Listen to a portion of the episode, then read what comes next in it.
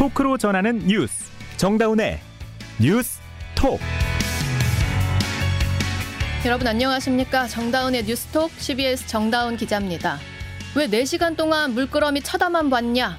용산 쪽에 치안을 담당하는 분들이 제대로 못했다. 윤석열 대통령이 어제 경찰을 질타하고 한덕수 국무총리도 오늘 이 사태의 원인을 경찰에서 찾았습니다. 책임자의 위치에서 한 발 물러서서 훈계 만들어 놓는 진짜 책임자들의 모습. 국민들의 실망감은 커져만 갑니다. 애초에 그런 위험한 상황을 방치한 책임은 어디서부터 어디까지인지 대통령과 총리, 장관, 시장, 구청장 등이 각자의 위치에서 할 수 있었으나 하지 못한 일은 무엇인지 수사로 엄중한 분위기를 만들고 눈에 띄는 서너 명만 처벌하면 끝이 아닙니다. 우리는 더 구체적인 반성을 원합니다. CBS 레인보우와 유튜브 CBS 뉴스 채널에서 화면도 함께 보실 수 있고요.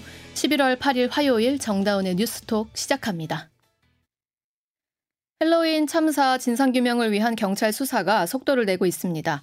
경찰 특별수사본부는 오늘 경찰청장과 서울청장, 용산경찰서장 집무실 등 55곳에 대한 압수수색에 나섰는데요.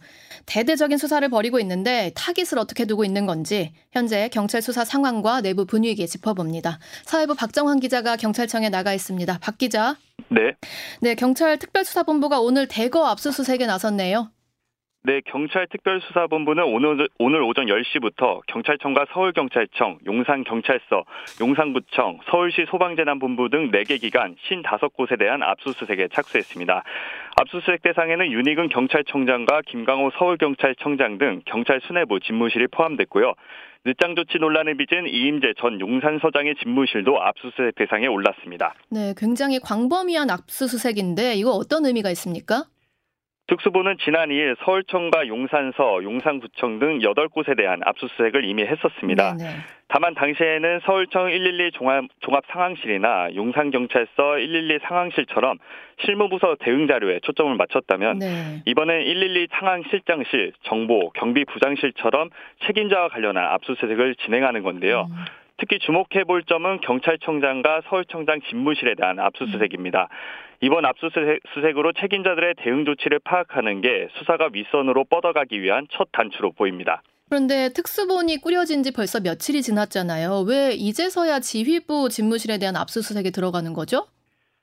특수부는 참사 나흘 만인 지난 2일 꾸려졌는데요. 출범 직후부터 바로 압수수색에 나섰지만 당시에는 청장, 서장 집무실 등이 빠져서 봐주기 수사 아니냐는 논란이 일었습니다. 네네. 네. 특수본 설명을 듣자면 당시에는 수사 초기였기 때문에 확실하게 제기된 의혹만을 살펴보다 보니 압수수색 영장을 신청할 때 집무실이 빠졌다고 하는데요. 음. 물론 수사 초기를 감안하더라도 빠른 압수, 압수수색이 이뤄지지 않았다는 점은 아쉬운 대목이긴 합니다. 네, 그러니까 초반에 좀 빠진 점이 이제 아쉬운데 향후에는 그러면 경찰청장, 서울청장 등 윗선까지 제대로 뻗어 나갈 수 있을까요? 초반부터 좀 잘 안 됐던 모양새라 이게 의구심을 갖는 여론도 상당하거든요. 네, 일단 특수보는 성역 없는 수사를 강조했습니다. 오늘 강제 수사 역시 이러한 의지를 보였다는 분위기고요. 경찰 내부에선 여러 위기감이 감지되기도 합니다. 음. 온 국민이 주목하는 수사라는 점뿐만 아니라 경찰 책임론이 강하게 대두되는 상황이기 네. 때문이죠. 어제 윤석열 대통령이 경찰을 질타한 데 이어 한덕수 국무총리도 오늘 국회 정책 질의에서 한마디 했습니다. 잠시 발언 들어보시죠. 지금 우리 청년들이 6시 34분 국가는 없었다. 정부의 책임 묻기를 시작했습니다. 어떻게 생각하세요? 어, 용산 쪽에 치안을 담당하는 분들이 제대로 못했기 때문에. 네, 그렇죠. 국가, 6시 34분에 왜 없었다고 합니까? 국가는 없었던 거죠. 청년들이 정부의 책임을 묻게 됐다 하고 있는데 한덕수 총리 말이 용산 쪽에 치안을 담당하는 분들이 제대로 못했다 이런 식으로 답을 했어요. 네, 그렇습니다. 경찰 책임자의 책임론을 강조한 건데 네. 어찌됐건 수사를 마치고 나서는 지휘부에 대한 인사 조치가 불가피한 상황입니다. 그렇기 때문에 경찰 내부에선 지금 수사를 철저히 하지 못한다면 책임론이 더욱 불거질 수밖에 없다고 인식하는 기류입니다. 아, 경찰도 문제긴 한데 애초에 행정안전부, 뭐 소방 이런 쪽으로는 수사가 어떻게 진행되고 있죠? 오늘 압수수색 대상을 보면 서울시 소방재난본부, 용산 서방, 소방서, 용산구청 등은 포함이 됐는데요. 네. 정작 재난 대응 컨트롤타워인 행정안전부는 대상에서 빠진 상태입니다. 아, 그 점이 참 아이러니하더라고요. 그러니까 오히려 그 네티즌들이 이제 용산 소방서장이 이제 참사 당시에 브리핑할 때 손을 떨면서 해서 화제가 되기도 했고 많은 분들이 인상 깊다 했는데 그분은 포함이 되고 서장은 입건이 되고 행안부가 빠졌어요. 네, 당시 브리핑 때 손을 떨면서 굉장히 열심히 해서 그 국민들로부터 응원을 받기도 했는데 네. 특수부는 용산 소방서장에게 업무상 가실치사상 혐의를 적용을 했습니다. 한마디로 업무상 가실로 사람을 사상에 이르게 했다는 건데요. 음. 특수본 설명을 들어봤습니다. 일단 사고 발생, 접수된 경찰 공동 대응 요청, 119 신고에 대한 처리가 적절했는지 구조 활동 내용 등을 종합적으로 살펴본 결과 혐의점이 있다는 설명입니다. 아, 혐의점이 있다. 그만큼 뭐 대응이 네. 늦었고 구조 활동에서 미흡함을 드러냈다는 의미로도 볼 수 있는데 음. 다만 아직까지는 수사 초기 단계라 향후 진행 상황을 지켜볼 필요는 있겠습니다. 네, 특수본이 입건한 대상 역시 이제 경찰과 소방 관계자들이 있지만 행안부 관계자 여전히 없단 말이죠. 네. 네. 특수부는 법리 검토 후 행안부에 대한 수사를 진행한다는 입장이지만 속도가 다시 다소 늦다는 비판은 피할 수 없을 행안부는 전망입니다. 법리 검토 후에 하, 하겠다. 네, 그렇습니다. 그 일선 경찰들 사이에서도 재난 대응의 총 책임 기관은 행안부와 소방이고 경찰은 음. 지원 기관이기에 책임을 정확히 물어야 한다는 일부 지적이 나오는 상황입니다. 자, 공감하지 못하는 분들도 꽤 있을 것 같아요. 뭐 이상민 장관도 사퇴를 안 하고 있고 앞으로의 수사에서 관건은 뭐라고 보시나요? 특수부는 우선 관할 지역의 1차 치안 책임, 책임 자인 이임재 전 용산 서장에 대한 수사에 속도를 낼 것으로 보입니다. 네. 이전 서장은 참사 당일 차량 정체로 관용차에서 1시간 가까운 시간을 허비하고 차량에 내리고 나서는 뒷짐을 지고 걷는 모습이 포착돼 여론의 음. 공분을 샀는데요. 그 파출소에 기초... 도착을 하고 나서도 옥상에서 30여 분 보낸 부분이 있었잖아요. 이 부분에 대한 수사도 진행 중입니까? 네, 역시 마찬가지로 이 용산 서장의 1차 책임 그리고 그 대응이 빨랐는지 이 부분에 대한 조치 부분을 살펴보기 때문에 그 네. 그 부분도 특수본 조사 대상에 들어갈 것으로 보입니다. 네. 그리고 특히 용산선의 인파 문제를 경고했던 정보가 문서가 상급자 지시에 의해 삭제됐고 이후 회유했다는 의혹도 이제 제기됐는데 이 부분도 특수본도 적극적으로 들여다볼 네, 예정이고요. 증거 인멸 의혹이 있었죠. 네. 예, 특수본은 경찰 수뇌부에 대한 휴대전화도 압수수색해서 당시 대응을 들여다볼 것으로 보입니다. 음. 앞으로의 수사 상황을 주목해볼 필요가 있겠습니다. 지금까지 경찰청에서 CBS 뉴스 박정환입니다. 자, 수사 대상자들 중에서 아직 보직을 내려놓고 있지 않은 사람들도 있죠. 어, 이상민 행정안전부 장관에 대한 사퇴 요구도 국회에서 지금 커지고 있는데 정부는 전혀 미동도 없는 상황입니다. 참사 수습이 시급한데 무책임하게 사퇴한 후에 자리를 비워두는 게 맞냐 이런 반대 목소리도 있습니다만 참사 책임자들이 이 수습하는 과정을 우리가 믿고 지켜볼 수 있는지도 중요하겠죠. 오늘 국회 운영위원회 대통령실 국정감사에서 최기상 더불어민주당 의원과 김대기 대통령 비서실장의 말 들어보시죠.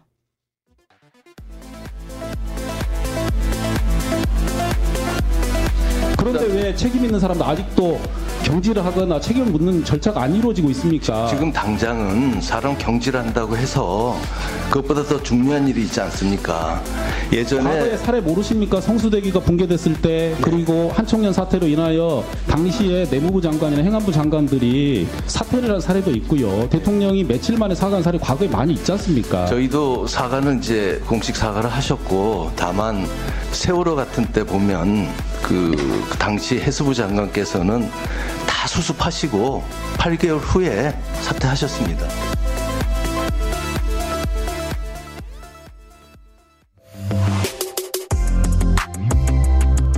여러분은 지금 뉴스다운 뉴스 정다운의 뉴스톡을 듣고 계십니다. 미국 중간선거가 우리 시간으로 밤 10시쯤 미국 동부부터 순차적으로 이뤄질 예, 치러질 예정인데요. 선거 결과에 따라서는 미국 국내 정치 지형 변화는 물론이고 국제 정세에 끼치는 영향도 달라질 수밖에 없겠죠. 국제팀 최철 기자와 자세한 얘기 나눠보겠습니다. 최 기자 어서 오세요. 네, 안녕하세요. 네, 중간선거라는 게 우리한테는 없는 제도라 좀 생소하거든요. 네, 미국의 대통령 임기는 4년인데요.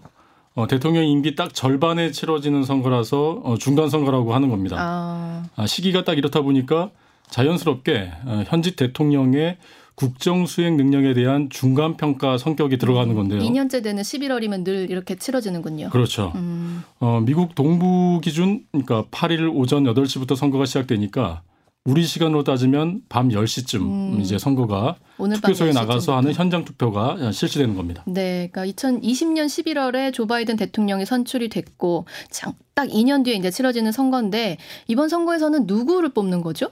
어, 사실 많은 사람들을 뽑는 건데요. 네. 굳이 이제 우리나라와 비교해 설명드리자면 어, 국회의원을 뽑는 선거라고 보면 될 것 같습니다. 네네.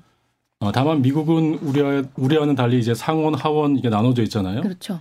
이번 선거에서는 일단 하원 의원 435명인데요. 음. 모두를 새로 뽑습니다. 음. 어, 미국 하원 의원의 임기는 2년이거든요. 2년마다 한 번씩 435명을 다 새로 뽑고 네. 상원은요? 그, 다음에 이제 미국의 상원 의원은 100명인데요. 네. 임기가 6년이에요. 아. 그래서 2년마다 3분의 1씩을 교체합니다. 아. 이번에는 어, 한 35명 정도가 그렇군요. 교체되는 거죠. 네.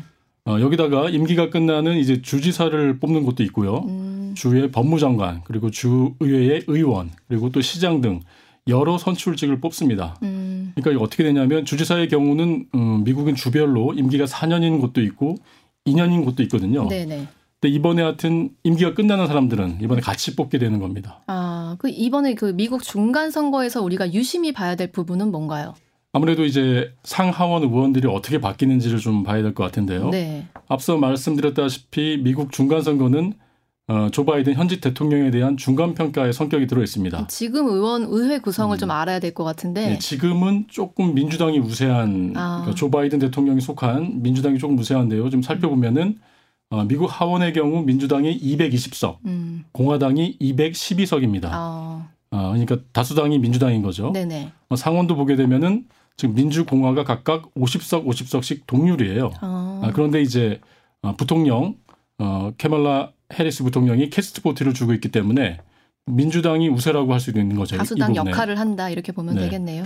그래서 만약에 이제 중간선거 평가가 들어간다고 하면 음. 현재 미국 그 국민들이 바이든 대통령의 정책이 옳다 이렇게 생각하면은 지금처럼 여소야대가 아, 이어질 테고요. 네네. 반대로 여, 이번 여대 야소 아, 여대 야소가 네네. 형국이 될 거고요. 네.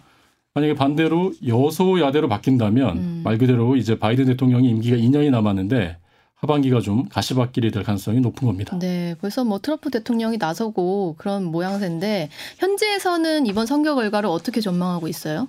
네, 그 사이트를 좀 봤더니요. 미국의 선거 판세 분석 기관 FiveThirtyEight가 지난 6일 내놓은 보고서를 보니까요. 네. 어, 하원 선거에서는 공화당이 승리할 가능성이 82%로 나왔습니다. 압도적인데요? 그러니까 뭐 한석이라도 이길 가능성이 82%라는 아. 거죠. 그러니까 뭐 압도적으로 뭐 이렇게 차이 나는 것보다는 차이를 이야기한 건 어, 아니고 승리 가능성이 어쨌든 한석이라도 이길 가능성이 높다는 게 82%. 네네. 그다음에 이, 이 사이트는 이제 상원도 공화당이 이길 확률을 조금 높게 잡았습니다. 하지만 어, 상원의 경우에는 어, 다른 분석 기관에서는 어, 접전이라고 예상한 곳이 많아가지고 음. 어, 투표함을 열어봐야 음. 결과를 어, 알 수 있을 것 같습니다. 공화당이 승리하면 어떻게 될까요? 그러니까 만약에 공화당이 승리할 경우에는 아무래도 그 바이든 대통령의 입지가 좀 좁아지고요. 예. 그다음에 지난번 대선에서 졌던 어, 트럼프 대통령이 예, 부상할 가능성이 높습니다. 네. 아, 특히 이 트럼프 대통령은 지금 트럼프 전 대통령은 지금 차기에 출마하냐만을 놓고 사람들의 관심이 이어지고 있는데요. 실제로 트럼프 전 대통령은 지난 5일 펜실베니아주에서 공화당 지원 유세를 했는데 음. 어, 조만간 뭐 좋은 소식이 있을 것이다 이런 음. 식으로 이제 뭐 15일에 중대 네. 발표하겠다 네. 이런 말도 하더라고요. 그래서 15일 네. 정도에 만약에 공화당이 좀 이긴다면 음. 좀 나올 여지가 있지 않겠냐 이렇게 보는 음. 시각들이 존재하고 있습니다. 네, 이번 선거 결과가 차기 대선까지 지금 흔들 수 있는 그런 변수가 될 것 같은데, 네. 자, 이 선거의 막판 변수 어떤 게 있을까요? 자, 어, 느 나라든 이제 여론조사하는 거, 여론조사라는 거는 경향성을 담보하고 있지만, 네. 아, 이게 이제 참고 자료지 이제 실제 투표하고 직접 연관 지어가지고 그렇죠. 그럴 것이다 이렇게 보는 건 좀 위험하거든요. 저희도 틀린 경우 많잖아요. 네, 미국 선거도 마찬가지로 음. 여론조사와 이제 결과가 틀린 적이 있었습니다. 네. 아 근데 이제 일단 투표 참여율을 좀 봐야 될 것 같은데요. 네 아무래도 중간 선거의 성격이 있다 보니까 대선보다는 투표율이 떨어집니다. 음. 아 그런데 어, 최근 미국 선거에서 민주당 유권자 투표율이 높았던 때를 보게 되면은 음. 트럼프 대통령이 현직일 때예요. 그럴 때 반대해서 이제 표 결집이 이루어졌던 거죠. 음. 어, 특히 이제 흑인들이 표 결집이 컸다고 하는데요. 음. 하지만 지금은 트럼프 대통령이 없지 않습니까? 물러났죠. 네. 그래서 지금 흑인들의 뭐 선거 열기가 좀 식어서 민주당의 그 지지표들이 에, 조금 빠질 수 있다. 네. 이런 부분은 투표율 부분은 좀 뼈아픈 부분이 될 수 있겠고요. 민주당으로서는 음. 어, 반면에 이번 선거를 앞두고는 역대 최대인 4,300만 명이 넘는 유권자들이 사전 투표를 아, 마쳤습니다. 아, 사전 투표율이 높았군요. 네. 이는 통상 좀 민주당 쪽에 유리하다고 이제 잡는 표들인데요. 네. 어, 사상 최대의 표가 몰렸기 때문에 이게 또 어떻게 작용할지를 음. 좀 봐야 될 것 같습니다. 뭐 인플레이션율이 지금 워낙 높은 상황이라 경제 상황에 따라서 이 높은 투표율이 과연 유리할 거냐 뭐 이런 해석도 좀 있었던 것 같아요. 네, 근데 우리 입장에서는 지금 이 중간 선거가 굉장히 좀 중요했던 게 북한이 이 선거를 앞두고 핵실험을 하냐 마냐 이 이야기가 계속 나왔었거든요. 그렇죠. 그 한미 양 당국은 이제 북한이 언제든 핵실험을 할 수 있는 준비를 마쳤다 이렇게 예. 이제 분석을 해왔습니다. 특히 이제 우리 국가정보는 중국의 당대회가 10월 23일 날 끝났는데요. 그때부터 미국 중간 선거가 있는 11월 8일 그 사이에 네. 북한이 핵실험을 해서 뭐 선거 판세라든지 아니면은 뭐 미국의 어떤 시그널을 음, 준다 것이다. 뭐 이런 음. 그렇게 예상을 해왔는데요. 어, 미국 역시 이런 예상과 같이 어, 그때쯤 할 것이라는 예상을 같이 내놓았었습니다.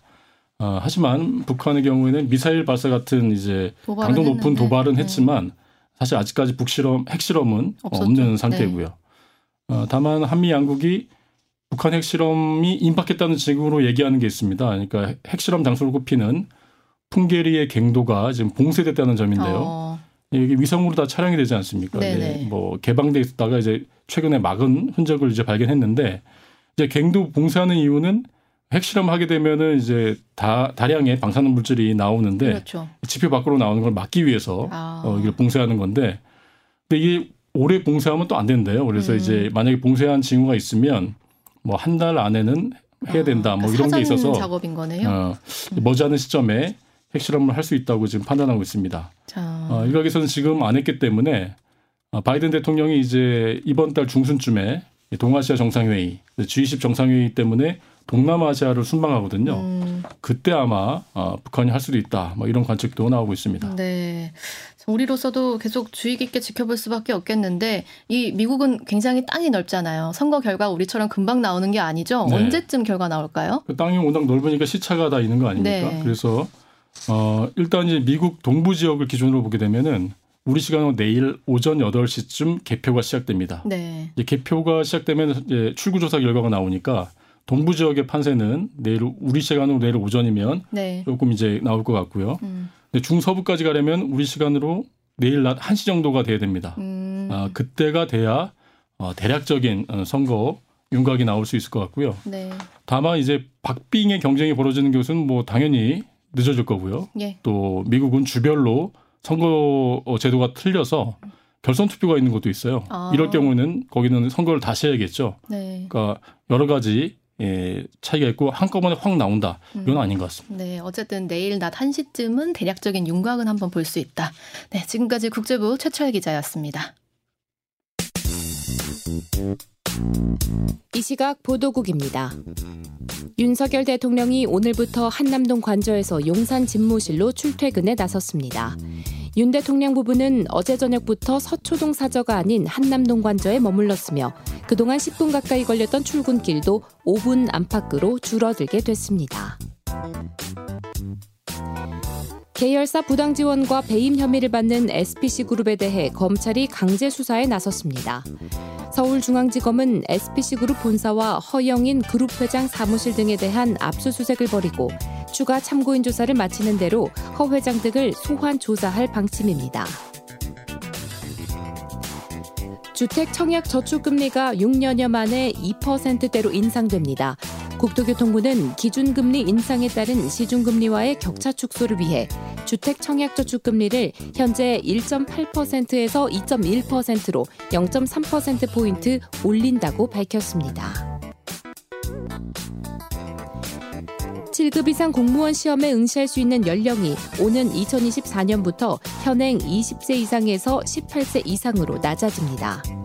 인사혁신처는 응시 연령을 8급 이하 공무원 채용 시험과 동일하게 18세 이상으로 낮춘 공무원 임용 시험량 개정안이 오늘 국무회의에서 의결됐다고 밝혔습니다. 이 시각 보도국이었습니다.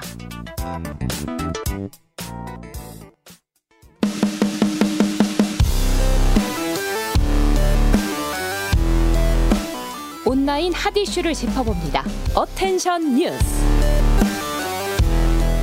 오늘 하루 온라인에서 가장 주목받은 뉴스만 콕콕 짚어봅니다. 어텐션 뉴스 김동빈 기자 어서 오세요. 네, 안녕하세요. 네, 오늘 가져온 첫 소식은요? 예, 첫 번째 소식 200년 안에 볼 수 없는 특별한 우주쇼입니다. 어. 그 오늘 밤 하늘에 200년에 한 번 볼 수 있는 특별한 개기월식이 펼쳐진다고 합니다. 음. 그 개기월식은 보통 달이 지구 그림자에 완전히 가려지면서 이제 붉게 나타나는 현상을 네. 말하잖아요. 그래서 블러드 문이라고도 불리는데 사실 개기월식은 매년 한 회에서 한 두번 2회 정도씩 일어납니다. 어. 하지만 오늘 밤 개기월식은 조금 특별한데요. 네.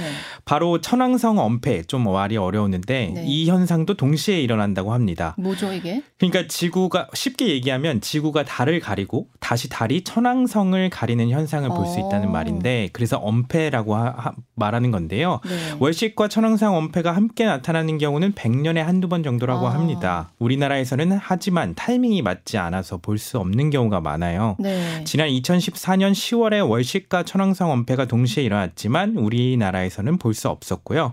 76년 후인 2098년 10월에도 또 엄폐가 일어납니다. 아, 일어나긴 하는데 우리 눈으로 볼 수 있는 게 뭐 몇백 백년, 200년에 네, 한 번이다. 우리나라 위치에서는 보기가 쉽지가 아, 않다고 해요. 네. 그래서 이번 기회를 놓치시면 한 200년 안에 이제 오는 기회를 놓치시게 되는 아이고. 겁니다. 그래서 계기 이번 계기월식은 이제 맨눈으로도 보실 수 있어요. 어. 말씀하신 것처럼 그리고 달이 뜬뜬 직후에 시작되기 때문에 동쪽으로 트인 곳에서 관착 관측하시면 되겠습니다. 네. 그 천왕성이 가려지는 순간은 그, 하지만 맨눈으로 보기는 어렵고요. 천체 망원경을 통해서 보시면 어, 되겠습니다. 어, 오늘 저녁 7시 16분 12초부터 지구의 달이 가려진다고 하고요. 85분 동안 붉은 달을 맨눈으로 보실 수 있다고 합니다. 다행히 오늘 전국 밤하늘이 다 맑다고 하니까 관찰해 보셔도 좋겠습니다. 다음 소식은요? 네, 다음 소식은 추월드 통쾌한 손가락 인사입니다. 어. 쇼트트랙 남자 대표팀이 2차 월드컵 5000m 개주에서 중국 선수를 추월하며 도발하는 장면이 화제를 모으고 있습니다. 네. 지금 화면으로도 나가고 있는데요. 이 추월 추월 뒤에 욕을 한 건 아, 니고 손가락 욕 아니죠? 이렇게 검지를 이제 까딱까딱 아. 이렇게 한 겁니다. 미국에서 열린 이번 시즌 국제 빙상 경기 연맹 월드컵 2차전에서 남자 5000m 계주 중 팀 내 마지막 주자였던 박지원 선수가 아웃 코스를 절묘하게 파고들어 중국 선수를 추월하던 장면입니다. 음. 중국 선수를 추월하는 바로 이 순간에 너는 그래도 안 된다. 이렇게 네. 까딱까딱. 그렇게 검지를 어. 흔드는 표현을 한 겁니다. 유쾌하네요. 네, 중국 선수가 경기 중 계속 손을 사용해서 반칙을 하려고 하자 음. 손을 쓰지 말라는 의미 에서 이 같은 손짓을 한 것으로 보입니다. 음. 그 박지원 선수의 이, 이 추월로 이날 대표팀은 2위로 은메달을 차지했습니다. 아, 실력이 담보된 제스처. 네. 네, 마지막 소식은요. 네, 마지막 소식은 핼로윈 참사에 천만 원 기부한 얼굴 없는 천사입니다. 그 핼로윈 참사 희생자들의 유족을 위해 써달라며 천만 원을 두고 사라진 어. 익명의 기부자가 나타났습니다.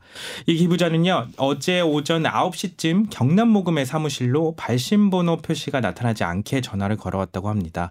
전화해서 할로윈 참사에 조금이나마 도움이 됐으면 한다 이렇게 말을 하면서 음. 모금함에 돈을 놓고 갔다고 하는데요. 네.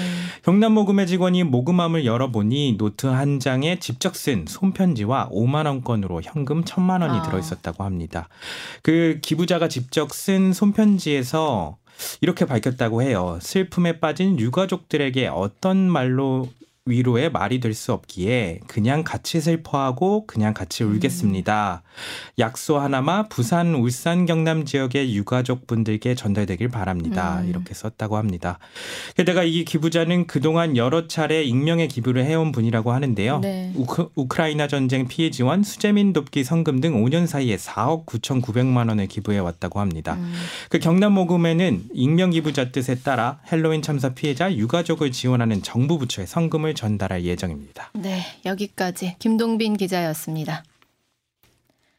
백경란 질병관리청장은 실내 마스크 착용 의무 완화와 관련해 겨울철 유행이 지난 후 신속히 정책 전환 시점을 논의하겠다고 밝혔습니다.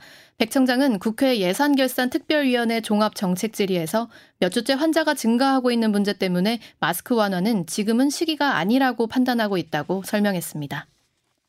앞으로는 부모에게 학대를 당한 미성년자가 직접 법원에 친권 상실을 청구할 수 있게 됩니다. 법무부는 이 같은 내용의 가사소송법 전부 개정안이 국무회의를 통과했다고 밝혔습니다.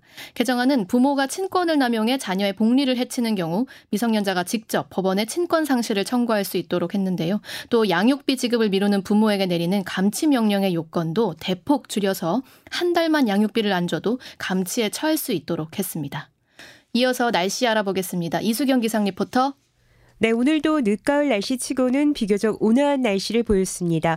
당분간 평년과 비슷하거나 조금 높은 기온이 이어지면서 큰 추위는 없겠는데요. 다만 전국적으로 일교차가 큰 편인 만큼 건강 관리에 유의를 하셔야겠습니다. 당분간 대부분 지역에서 낮과 밤의 기온차가 10도 안팎으로 큰 편이어서 시간대에 맞는 옷차림이 필요하겠는데요. 내일 아침 최저 기온 1도에서 11도의 분포로 오늘보다 약간 낮지만 예년 기온을 웃돌겠습니다. 낮 기온은 15도에서 21도가 예상되고 서울 지방은 내일 아침 8도로 시작해 한낮에는 17도까지 오르겠습니다. 오늘 밤 대체로 맑은 날씨가 이어지겠는데요. 내일도 중부지방을 중심으로 구름만 많아질 뿐 비 소식은 없는 상태입니다. 한편 동쪽 지역을 비롯해 곳곳으로 건조특보가 내려진 가운데 메마른 날씨가 이어지고 있습니다. 이번 주말인 토요일 오후와 주일 오전 사이에 전국적으로 비가 내릴 것으로 보이는데요. 이후로 다음 주에는 다시 날씨가 쌀쌀해진다는 점 참고하시기 바랍니다. 내일 새벽이나 아침에는 곳곳으로 안개도 짙게 낄 것으로 보여 주의하셔야겠습니다. 날씨였습니다.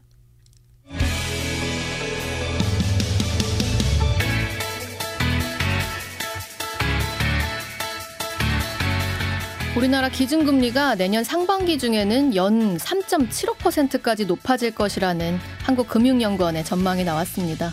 날씨도 점점 추워지는데 민생도 얼어붙는 모습입니다. 오늘 정다운의 뉴스톡이 준비한 소식 여기까지입니다. 내일도 뉴스다운 뉴스를 전해드리겠습니다. 고맙습니다.